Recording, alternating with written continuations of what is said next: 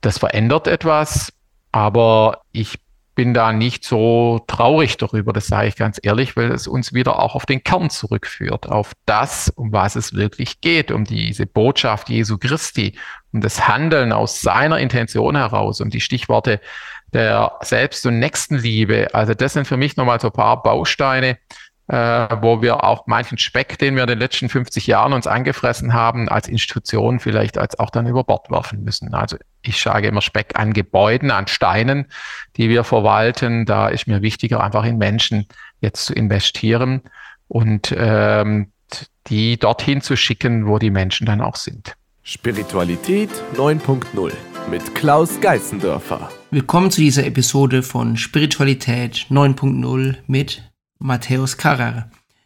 Ich habe mich wirklich riesig, riesig gefreut, einen Weihbischof bei mir zu haben. Ähm, wir haben sogar noch das Du angeboten. Also ich habe ihm das Du angeboten, hat auch angenommen, was ich ganz cool fand. Ähm, es wird ein tolles Gespräch, aber bevor ich ähm, über das Gespräch ein bisschen noch rede, möchte ich mich zunächst bei euch entschuldigen. Ähm, es war jetzt über drei Monate, also wirklich eine lange Zeit, Sendepause. Ich habe dieses Gespräch mit dem Weihbischof auch schon seit einigen Zeit, seit einigen Monaten aufgenommen. Leider ging es mir persönlich nicht gut. Ich möchte gerne in der nächsten Episode eine Solo-Episode machen und darüber ein bisschen mehr reden.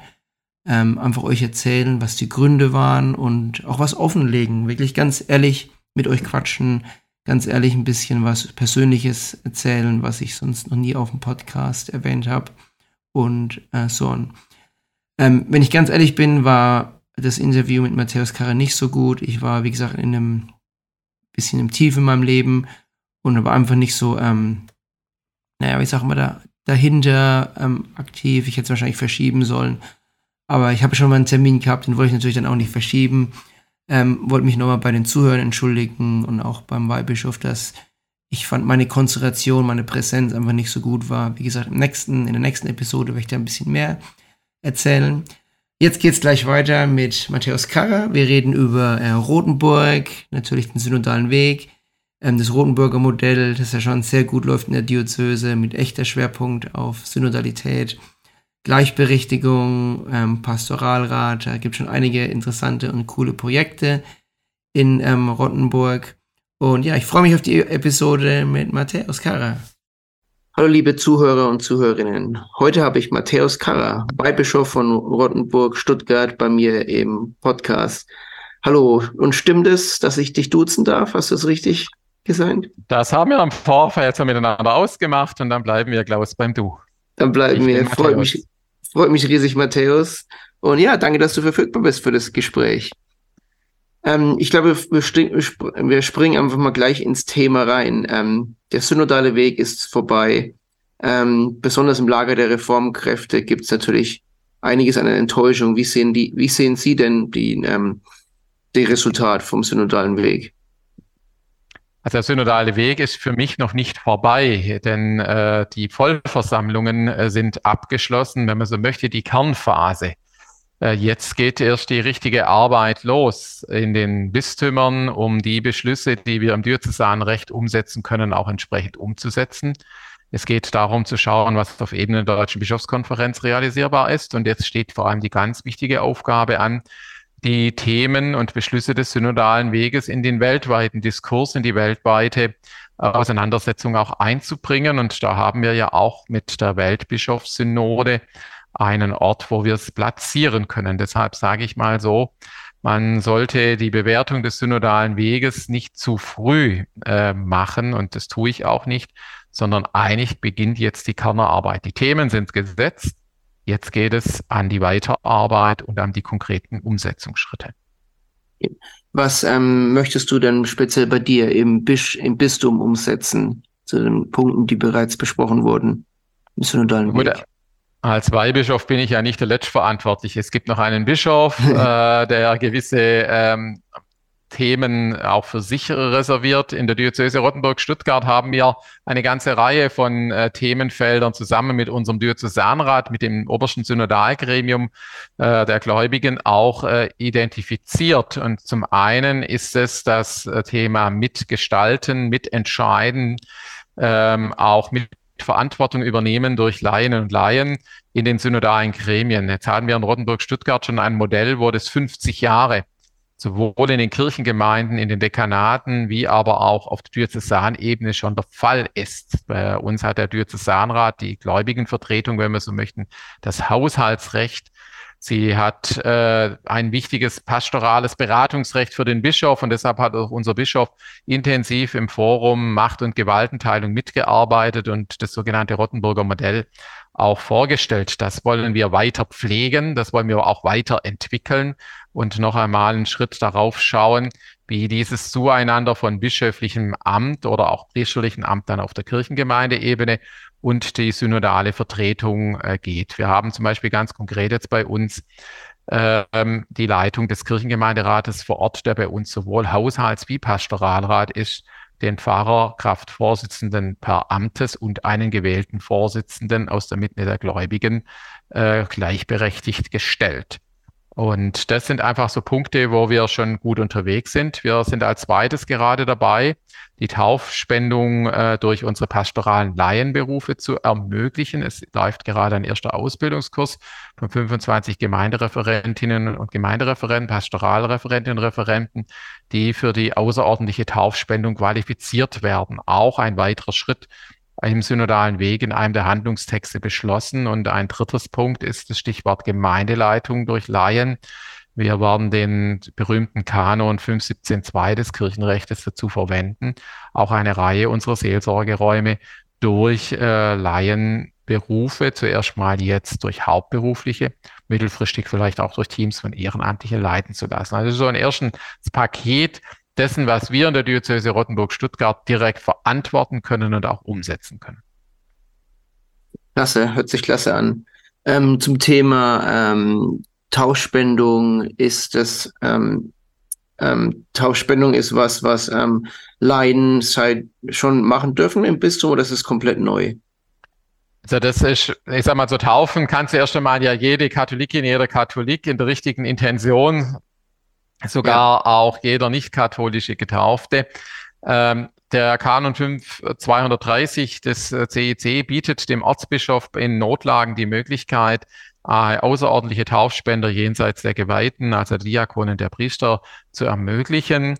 Äh, wir begehen, begehren uns be jetzt in den nächsten Jahren auf eine Situation hin, äh, wo einfach auch unser Personal weniger wird, insbesondere auch bei den geweihten Berufen.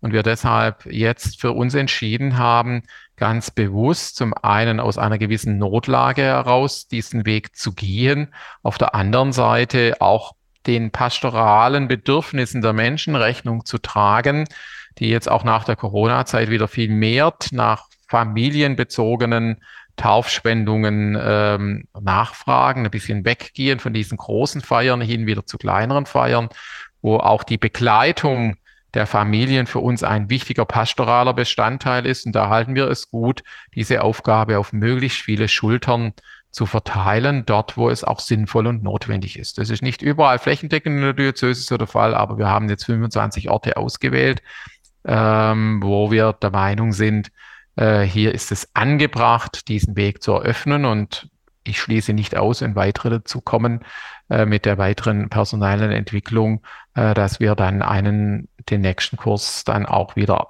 umlegen. Was uns gefreut hat, wir haben 80 Bewerbungen bekommen äh, mhm. für den Kurs. Äh, das heißt also, gerade unsere hauptberuflichen Dienste und auch unsere kirchengemeinen Seelsorgeeinheiten, die ebenfalls ein Votum abgeben müssen, sind hier sehr offen, einen solchen Weg zu gehen. Ja, Dankeschön. Ähm, wie sieht denn die Personalentwicklung bei euch aus? Du hast schon gerade angesprochen, ähm, es gibt es bei euch ähm, schon ähm, Mangel am Personal? Es ist auf jeden Fall zu sehen an kleineren regionalen Gemeinden, dass Gemeinden zusammengelegt werden müssen. Also wir haben bei uns schon seit im Jahr 2000 äh, 270 Seelsorgeeinheiten, die über die 1020 Kirchengemeinden reichen. Ähm, Aktuell ähm, merken wir jetzt, dass im Schnitt äh, um die 10 bis 20, also ungefähr kann man sagen 10 Prozent, äh, immer vakant sind, was die leitende Aufgabe des leitenden Pfarrers angeht.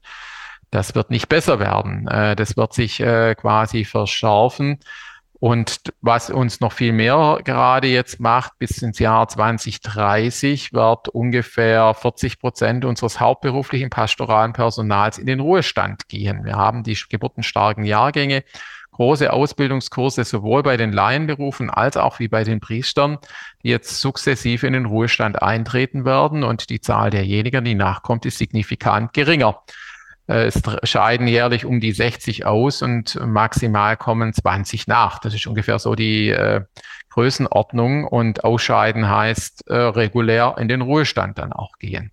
Ja. Und das ist der Punkt, auf den wir uns vorbereiten müssen, wo wir dann uns auch über neue Modelle, entweder muss ich die Räume immer größer machen, wenn ich das nur am hauptamtlichen Personal messe, oder ich muss sehr flexibel Lösungen, regionale, subsidiäre Lösungen dann auch finden. Das ist so ein bisschen unser Ansatz in der Diözese, dass wir nicht einfach 35 Großpareien jetzt über die Diözese ausschütten, sondern dass wir sehr subsidiär schauen wollen, was wir jeweils an Möglichkeiten haben und auch den pastoralen Bedürfnissen vor Ort entsprechen.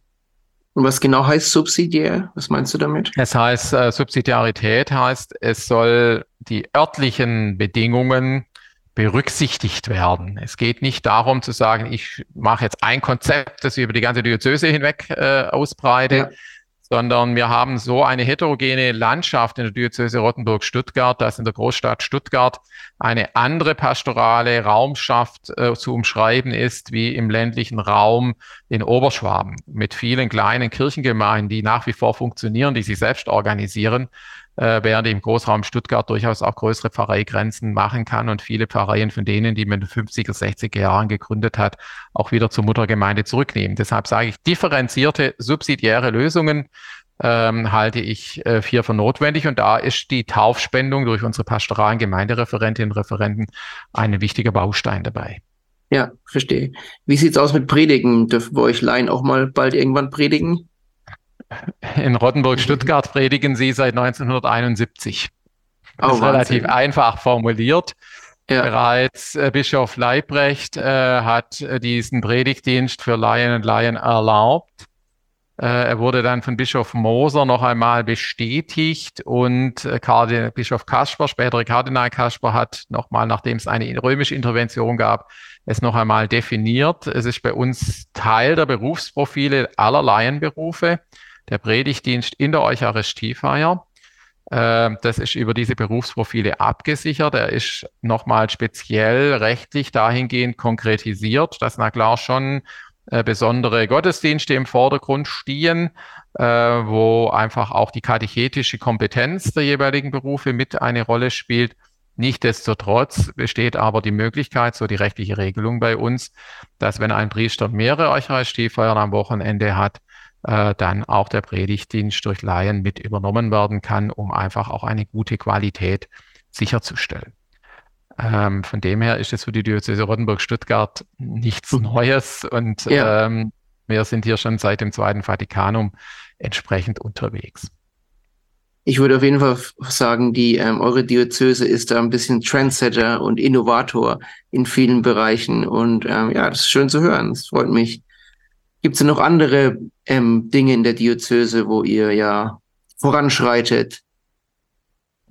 Also ein, einer der entscheidenden Punkte, die wir in der Pastoral gerade äh, anschauen, sind das Stichwort der Engagement- und Ehrenamtsförderung. Ähm, wir gehen auch aufgrund der Personalzahlen davon aus, dass nicht mehr die, die hauptberuflichen Dienste und die Geweihten sozusagen das äh, Skelett bilden, an dem wir pastoral nur aufhängen, sondern dass wir quasi eine Vielfalt von engagierten Frauen und Männern im Hauptberuf, aber auch vor allem im Ehrenamt haben. Deshalb ist das für uns ein ganz wichtiger Bestandteil, wo wir jetzt an 40 Orten auch spezielle Engagementförderinnen Stellen einrichten und die haben ihren Blick nicht nur auf die innerkirchliches Engagement, sondern zum Beispiel auch den Blick auf das gesellschaftliche Engagement, weil uns ist es wichtig, dass unsere Kirchengemeinden nicht nur nach innen im Bereich der Katechese und Glaubensverkündigung unterwegs sind, sondern gesellschaftliche Bleier in ihrem Stadtteil, in ihren Dörfern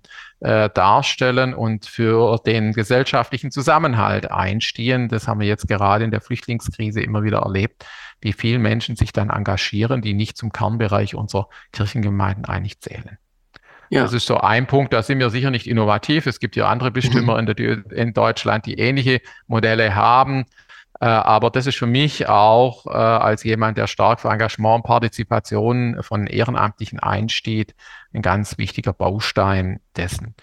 Und die anderen Punkte, da haben wir auch noch Hausaufgaben zu machen im Bereich auf den synodalen Weg, was die Queerpastoral angeht, was äh, manche äh, Themenstellungen auch der, der geschlechtlichen Vielfalt, der Mitbestimmung angeht. Auch wenn wir vieles in unserer Diözese schon haben, geht es immer wieder darum, sich an der Haltung zu orientieren. Mit welcher Haltung sind wir unterwegs, insbesondere auch in den leitenden Positionen? Unterstützen wir das oder äh, sind wir eher ablehnend äh, da? Und ich glaube, da müssen wir immer wieder neu beginnen. Und von dem her würde ich mal sagen, äh, Ecclesia semper reformanda, das heißt, wir sind immer in der Frage, wie äh, stellen wir uns in eine kritische Zeitgenossenschaft. Es geht nicht um ein unkritisches, zeitgeistiges Leben, sondern eine kritische Zeitgenossenschaft. Ja, ähm, Kritiker würden sagen, ähm, ja, der, die Kirchenaustritte sind schon sehr hoch in den letzten paar Jahren ge gewesen. Was, ähm, was glaubst du zu diesem Thema Kirchenaustritte? Es hat natürlich auch mit dem bei euch mit Ruhestand, du hast vorhin angesprochen, Personalentwicklung. Das sind alles ähm, Themen, die zurzeit ähm, hochkommen oder hochkamen. Wie siehst du das und glaubst du, was kann man machen, um das, ähm, ja, um die Kirche wieder mehr in den Mittelpunkt zu ähm, stellen in unserer, in unserer Gesellschaft? Weil Leute haben immer noch diese Fragen, die Sinnfragen, die Fragen nach, warum bin ich hier, warum bin ich, diese Fragen gibt's noch. Aber irgendwie scheint manchmal, dass die katholische Kirche nicht diejenige ist, die diese Fragen beantwortet, sondern ähm, andere Bu Buddhismus, vielleicht andere ähm, esoterische Veranstaltungen. Also es gibt hier nicht die Lösung, äh, die morgen uns die Kirchen wieder voll macht. Also das glaube ich, äh, sage ich jetzt auch mal als Pastoraltheologe und Verantwortlicher für die Seelsorge hier in unserer Diözese. Es ist ein ganzer Mix äh, von Punkten, die hier zusammenkommen. Wir haben immer in Deutschland Kirchenaustritte in einem gewissen Niveau durch dieses äh, Kirchenmitgliedsbeitragsverfahren, äh, das eng an das staatliche Steuerrecht angeglichen ist. Es kommt als zweites hinzu, dass wir seit ungefähr den Nullerjahren äh, dieses Jahrtausends mit extrem vielen institutionskritischen Menschen zu tun haben, die jede Form von größerer Institution kritisch sehen.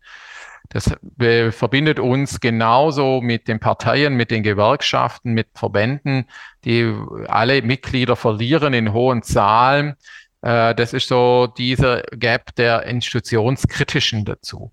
Dann kommt so ein dritter Punkt äh, dazu. Das ist, sind die ähm, Personen, für die klar ist, religiöses Bedürfnis, ja, ist vorhanden, aber ich brauche dafür keine gemeinschaftliche Organisation.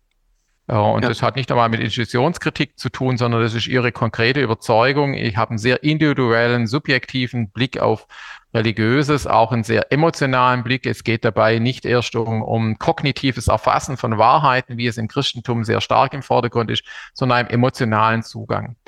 Und dann haben wir sicher jetzt in den letzten Jahren einfach auch die, die Austritte der kirchenenttäuschten Menschen, ähm, die auch oft in der Mitte der Gemeinde tätig sind. Mein Pfarrer hat mir gesagt, jetzt kenne ich die Leute, die, sie aus, die ich bekomme, die eine Austrittsmeldung bekomme. Ich selber war ja neun Jahre lang selber Pfarrer in einer Seelsorgeeinheit. Die meisten der Austritte, die ich auf den Tisch bekommen habe, ich nicht gekannt. Ja. Das waren eher so am Rande. Jetzt haben wir diejenigen, die einfach enttäuscht sind, weil 50 Jahre nach dem Zweiten Vatikanischen Konzil wir immer noch oder 60 Jahre genau genommen schon immer noch nach dem gleichen Rahmen diskutieren und wir jetzt im synodalen Weg letztlich die Papiere der Würzburger Synode genauso hernehmen könnten und es zu keinen weiteren Fortschritten gekommen ist. Ein letzter ja. Punkt. Wir haben auch eine Säkularisierungstendenz. Das bringen alle Studien und das ist dann nicht nur ein Problem der katholischen Kirche, sondern genauso der evangelischen Kirche, ähm, die einfach deutlich macht, dass der, das Thema Religion und Glauben in der weltlichen Diskussion, sage ich jetzt mal so, also draußen äh, in den zuerst mal wenig Rolle spielt und man große Hürden überwinden muss, um mit Menschen über ihre religiösen ähm, Bedürfnisse ins Gespräch zu kommen. Dies alles ist dieses Konglomerat der Austritte. Ich bin auch der Meinung, wir sind noch nicht an der Talsohle angekommen. Da mache ich mir keine Illusionen, ähm, sondern äh, wir müssen uns einfach in einem anderen Rahmenbedingungen in Westeuropa zumindest aufstellen, dass es eine religiöse Vielfalt gibt, dass es eine institutionelle Vielfalt gibt und dass es nicht mehr, wenn man so möchte, die großen Kirchen gibt, äh, jetzt in Deutschland evangelische wie katholische Kirche, die die Mehrheit der Bevölkerung repräsentieren. Das verändert etwas, aber ich bin da nicht so traurig darüber, das sage ich ganz ehrlich, weil es uns wieder auch auf den Kern zurückführt, auf das, um was es wirklich geht, um diese Botschaft Jesu Christi, um das Handeln aus seiner Intention heraus, um die Stichworte der Selbst- und Nächstenliebe. Also das sind für mich nochmal so ein paar Bausteine, äh, wo wir auch manchen Speck, den wir in den letzten 50 Jahren uns angefressen haben, als Institution vielleicht als auch dann über Bord werfen müssen. Also ich sage immer Speck an Gebäuden, an Steinen, die wir verwalten. Da ist mir wichtiger, einfach in Menschen jetzt zu investieren und ähm, die dorthin zu schicken, wo die Menschen dann auch sind. Ja, also mehr, die, mehr, ja, mehr, mehr Vielfalt in, in den ähm, Bereichen. Wie würden einen die Kirche dann in 50 Jahren aussehen? Wie würdest du die Zukunft vorstellen? Das passt. ich sag mal, so die Kirche in 50 Jahren, das ist sicher, also ich habe gelernt, äh, ich bin ja hier befasst in meinem als Seelsorgeamtsleiter mit Pastoralplänen und ähnliches. Bis der Plan fertig ist, kann ich ihn schon wieder in die Tonne klopfen, wenn ich es mal so ganz salopp und deutlich sage. Äh, die Entwicklung ist rasant. Äh, von dem her kann ich mich, würde ich mich jetzt nicht etwas äh, hier für 50 Jahre sagen, sondern ich würde jetzt mal die nächsten zehn Jahre in den Blick nehmen, ich glaube, mehr können wir absolut auch nicht mehr abschätzen. Und äh, die Kirche, äh, würde ich jetzt sagen, braucht eine schlankere Institution, eine flachere Hierarchie und äh, eine klare Ausrichtung am Evangelium und eine klare Ausrichtung an den Bedürfnissen der Menschen und äh, das Lernen über den Glauben zu reden, ihn aber noch viel mehr aus dem Glauben zu handeln. Äh, das ist für mich noch viel, viel wichtiger. Ähm, das, glaube ich, ist, ist ein wichtiger Punkt. Und da werden wir vielleicht nicht mehr flächendeckend unterwegs sein, wie wir das jetzt sind, sondern punktuell mit wichtigen Zentren, mit wichtigen spirituellen Zentren, mit besonderen karitativen Orten, mit besonderen Bildungseinrichtungen und das Ziel sollte sein, einfach auch mitzuwirken, dass aus dem christlichen Glauben heraus auch eine multikulturelle, vielfältige Gesellschaft mitgeprägt und gestaltet werden kann. Das sind jetzt sehr wohlfeile Worte. Ich weiß, das ist eine harte Arbeit, die dahinter steckt. Meine Überzeugung ist, dass ich das nur tun kann, wenn ich auch von diesem Gott berührt bin, also selber auch gesettelt bin in meiner als Person und als Christin oder Christ. Und deshalb äh, gehört für mich dann dieses Thema Glaubenskommunikation, Spiritualität und Engagement, die drei, dieser Dreiklänge, der gehört für mich ganz fundamental als Fundament äh, der Kirche in zehn Jahren dazu. Ja. Ähm, ich würde gerne noch ein paar kurze Fragen stellen und deine Einschätzung, ob es kommt und wann es kommt. Weiheämter auf Zeit. Also Weiheämter auf Zeit wird es vermutlich nicht geben, weil ein Weiheamt ist immer ein Sakrament. Ähm, ja. Aber ich würde da unterscheiden. Also es muss nicht unbedingt sein, dass ein Pfarrer, ein Bischof äh, seine administrative Aufgabe zeitlich unbefristet durchführt. Zeitlich unbefristet, ja. Wird es ja. irgendwann mal weibliche Priester geben in der katholischen Kirche? Wo wir gerade über 50 ich, Jahre geredet haben. Da, da bin ich überzeugt, aber ich weiß nicht, ob ich das noch überlebe. Ah ja, okay. Das, du bist davon überzeugt. Spannend. Ich bin überzeugt, dass es das geben wird, aber ich weiß es echt nicht, äh, ob ich es erlebe. Ich glaube, hier wird die theologische Diskussion noch einmal weitergehen, weiterführen. Wir haben ja auch im synodalen Weg hier einen wichtigen Impuls. Ich möchte das nicht übers Knie brechen, das sage ich ganz ehrlich, weil wir hier schon in die Tradition hineingehen, aber es muss, denke ich, auch nochmal deutlich werden, äh, dass wir bei der Frage der Weiheämter ähm, ja, in der Theologie, in der theologischen Forschung ein ganzes Stück weiter gekommen sind als das, was vor 50 Jahren auf dem Tisch ist. Und das muss neu reflektiert und diskutiert wieder werden. Ich bin überzeugt, es kann letztlich nur ein Konzil beschließen. Das wird kein einziger Papst beschließen. Ja. Äh, ich würde mir wünschen, es braucht keine weiteren 50 Jahre, aber mhm. äh, wie gesagt, ob ich es noch erlebe, ich bin jetzt 55, äh, sei dahingestellt. Sei dahingestellt. Ja, ich finde es wirklich erfrischend, wie du gemeint hast. Es wird irgendwann kommen. Ich bin mir eigentlich auch felsenfest davon überzeugt, es wird irgendwann kommen, wenn sich einfach die, du hast, das ist, hast echt vorhin schön er erzählt, ähm, die 50 Jahre im Voraus zu planen, ist fast unmöglich. Das ist auch ein bisschen eine, eine provozierende, provokative Frage, sondern nur die nächsten zehn Jahre, weil sich alles immer schneller und schneller verändert.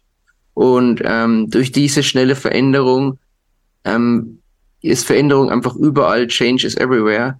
Und das ist, ja. denke ich, auch eins, eine der Veränderungen, die auf jeden Fall kommen wird in den nächsten 50, 100 Jahren, wer weiß. Aber es wird kommen. Ähm, da bin ich mir absolut sicher. Ja, spannend. Und ähm, Zölibat zölibatischen Kirchengesetz, das man theoretisch morgen durch den Papst ändern ge geändert werden kann. Ich halte sehr viel vom Zölibat. Ich lebe ihn auch gerne. Aber ich sehe ihn nicht automatisch in der verpflichtenden Verquickung äh, mit den Weltpriestern. Ich möchte jetzt ein, ein Beispiel geben. Ich war äh, im Februar in einem Kongress in Rom zusammen mit äh, der Geschäftsführerin unserer Diözesanräte und dem Sprecher des Diözesanrates uh, zum Thema Laienbeteiligung und hinter uns saß die Delegation der äh, griechisch-katholischen Kirche aus Rumänien. Und die dortige Kollegin sagte mir dann nachher, ah, wissen Sie, äh, bei uns sind, wir haben 300 Priester, 100 sind zölibatär und 200 sind verheiratet. Das funktioniert ohne Probleme. Es funktioniert, ja. Ja, und das haben wir bereits jetzt im katholischen Umfeld. Also das genau. ist die griechisch-katholische Kirche, die unter dem äh, Oberhaupt von äh, des äh, unter dem Jurisdiktion von Papst Franziskus steht. Also von dem her glaube ich, ist hier schnell mehr Vielfalt möglich, ohne den Wert des zölibatären Lebens für sich persönlich anheimzustellen. Und ich glaube, wir müssen einfach Bilder verändern und wir dürfen auch Vielfalt zulassen. Der eine darf und der andere macht so. Und da gibt es nicht ein schlecht und ein besser, sondern äh, das sind die jeweiligen unterschiedlichen Berufungswege.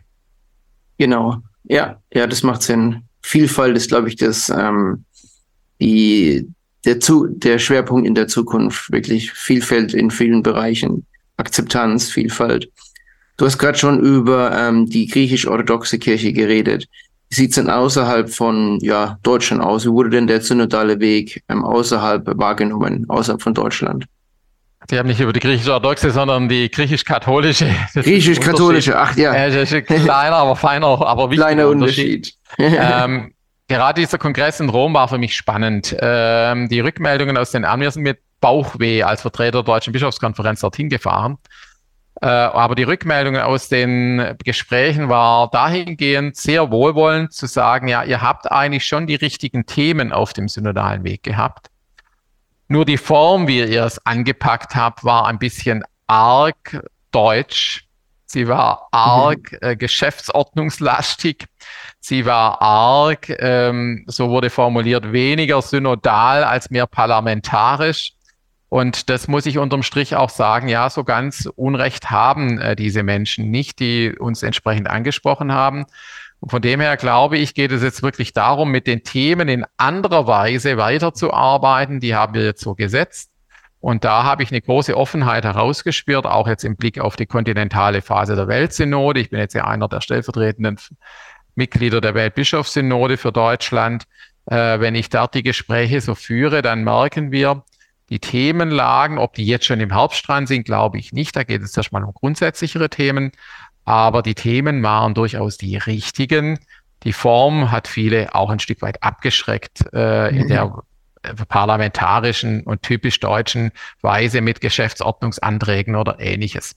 Das zu direkt. Ich, ja, das ist zu direkt und zu wenig auch dieses ähm, gehen miteinander, was Synodos heißt. Ich gehe einen Weg mit dir. Und das bedeutet, ich muss auch mit demjenigen einen Weg gehen, der vielleicht nicht meine Meinung teilt. Und es geht immer wieder darum, den Konsens äh, zu suchen und nicht einfach platte Mehrheiten durch die Abstimmungen zu peitschen.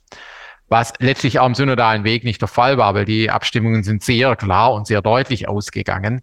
Und das ähm, war sozusagen die Rückmeldung, die mich aus der Weltkirche erreicht hat. Spannend. Okay. Ähm, was können denn die anderen Länder vom synodalen Weg lernen? Also die andere andersherum, was können die ähm, lernen, was Deutschland gemacht hat? Gibt es irgendwelche? Ähm, ich glaube, wir haben uns nämlich über, vielleicht erzähle ich das ganz kurz, über Colin Holmes kennengelernt und über We Are Church International. Ich glaube, da hast du ein ähm, auch ein Interview gegeben zu diesem Thema. Was können andere Länder vom synodalen Weg von Deutschland lernen? Ich würde mich anmaßen zu sagen, die anderen Länder müssen etwas lernen oder können lernen. Der Versuch, den wir gemacht haben, war mit einer äh, mit bestehenden ähm, Organisationsformen einen gemeinsamen Weg zwischen Bischofskonferenz und dem Zentralkomitee der deutschen Katholiken als den beiden Bausteinen und noch, ergänzt noch ein paar weitere Personen äh, einen synodalen äh, Diskussionsplattform, eine synodale Diskussionsplattform zu schaffen. Ähm, was viele nicht wahrgenommen haben, ist drumherum, dass neben diesen fünf Vollversammlungen in Frankfurt, die immer von vielen angeschaut, mit äh, live verfolgt wurden, es eine Riesenzahl von Forensitzungen, von Hearings, von Gesprächen im Hintergrund einfach auch gab, wo man harte Arbeit, harte theologische Arbeit auch gelaufen ist. Und ich glaube, nur so geht es letztlich. Das, was wir in Frankfurt gemacht haben, war ein Spiel für die Öffentlichkeit, könnte man jetzt ein bisschen äh, sehr salopp formulieren. Mhm. Aber die harte Arbeit läuft im Hintergrund, so wie in jedem anderen internationalen Kongress genauso. Ähm, wenn Sie die Weltklimagipfel hernehmen, dann sind es vorher die sogenannten Sherpas, die zwei Jahre lang die Formulierungen, die Kompromisse, die, die politischen Schwerpunktsetzungen aushandeln, äh, rangehen. Und letztlich ist es ähnlich. Und ich glaube, dass, dass äh, wenn man etwas mitgeben möchte anderen Ländern, dann heißt es, wer Synodalität möchte, und ich bin im überzeugt von Synodalität, steht da voll auf der Linie von Papst Franziskus, mhm. das ist harte Arbeit. Und die geht auch nicht schnell, sondern die muss äh, mit sehr viel Wohlwollen und mit einer großen Haltung der Liebe, sage ich mal so meinem Menschen gegenüber, auch wenn er nicht meine Meinung teilt, gegangen werden. Das, glaube ich, haben wir erfahren und erlernt im synodalen Weg. Ähm, bei welchen Reformpunkten siehst du, dass die ähm, katholische Kirche allgemein hinterherhängt? Was stimmt dich denn traurig in der, in der Zukunft, wenn es speziell wenn es um Thema Reform geht? Also, wo ich eine Herausforderung sehe, stimmt mich nicht traurig, sondern eine Herausforderung ist dieses Stichwort Einheit in Vielfalt. Das heißt, zu sagen, muss alles in der katholischen Kirche von A bis Z mhm. äh, weltweit überall gleich sein oder können wir nicht regionale, und da komme ich wieder zu dem Stichwort der subsidiären pastoralen Lösungen, auch in unterschiedlichen Ortskirchen zulassen. Und wir haben eigentlich eine gute Tradition da drin. Ich habe es vorher schon mit den griechisch-katholischen äh, Kirche in Rumänien betrachtet, Zölibat und Nicht-Zölibat. Ich äh, benenne hier die ständigen Diakone, die wir hier in Deutschland in vieler Zahl haben, die aber in unserem Nachbarland Polen es schon nicht mehr gibt. Ich glaube, solche Wege sind notwendig und da würde ich mir jetzt auch in der Weltsynode mehr Reformgeschwindigkeiten äh, verfassen, erwarten, äh, dass wir einfach sagen, es gibt regionale, kontinentale, ortskirchliche Lösungen, ohne dass dabei die Einheit der katholischen Kirche auf die, in, die Fra in Frage gestellt wird. Ähm, da würde ich mir gerne mal manchmal mehr theologischen Disput darüber wünschen, um dann auch eine gute Linie herauszuarbeiten. Weil meine Überzeugung ist, es muss nicht pastoral und liturgisch überall alles gleich sein. Und trotzdem, glaube ich, macht es großen Sinn, eine Weltkirche zu sein, eine gemeinsame Kirche zu sein und unterschiedliche Wege zuzulassen. Mich stimmt es da jetzt traurig, was ich gerade bei der anglikanischen Kirche jetzt beobachte, dass jetzt sich an der Frage Segensfeier für homosexuelle Paare ähm, sich jetzt auch wieder eine Spaltung fundamentaler Art abzeichnet. Äh, ich glaube, sowas ist gar nicht notwendig. Äh, sondern äh, wenn die pastoralen Notwendigkeiten in dem einen Land das bedürfen, dann muss man schauen, wie man es einigermaßen theologisch verantwortet hinbekommt. Ich bin auch nicht für die Ehe für alle, sondern sage, da gibt es einen klaren Unterschied. Aber auf der anderen Seite sollten dann auch andere Länder einen solchen Weg ähm, akzeptieren, wenn er pastoral verantwortlich gegangen wird. Das ist sozusagen das, was mich eher ein bisschen traurig stimmt, dass einem dann ja. sofort das Katholischsein abgesprochen wird, wenn man aus pastoraler Notwendigkeit heraus äh, sich für andere Wege entschieden hat. Ja, Du ähm, sprichst schon einige interessante Punkte an, wie jetzt auch ähm, vorhin die ähm, Priester, ähm, ähm, ähm, weibliche Priesterämter. Findest, hast du manchmal Angst, dass du dich zu weit aus dem Fenster lehnst, dass du zu viel redest, dass es zu weit geht? Ich meine, du bist, du hast einen Bischof, der über dir steht. Wie, wie fühlst du dich denn da persönlich manchmal? Nö.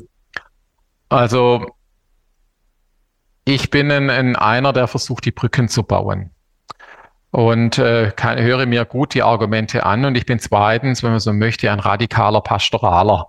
Das heißt also, was die Seelsorge, die Pastoral an Notwendigkeiten mit sich bringt, ist für mich ein ganz, ganz wichtiger Maßstab. Und da mache ich den Mund auf und da lasse ich mir dann auch von jemandem etwas verbieten. Ich bin kein Radikalreformer, der morgen alles über Bord wirft, denn ich, wir leben aus einer Tradition heraus und diese Tradition ist gut und wichtig.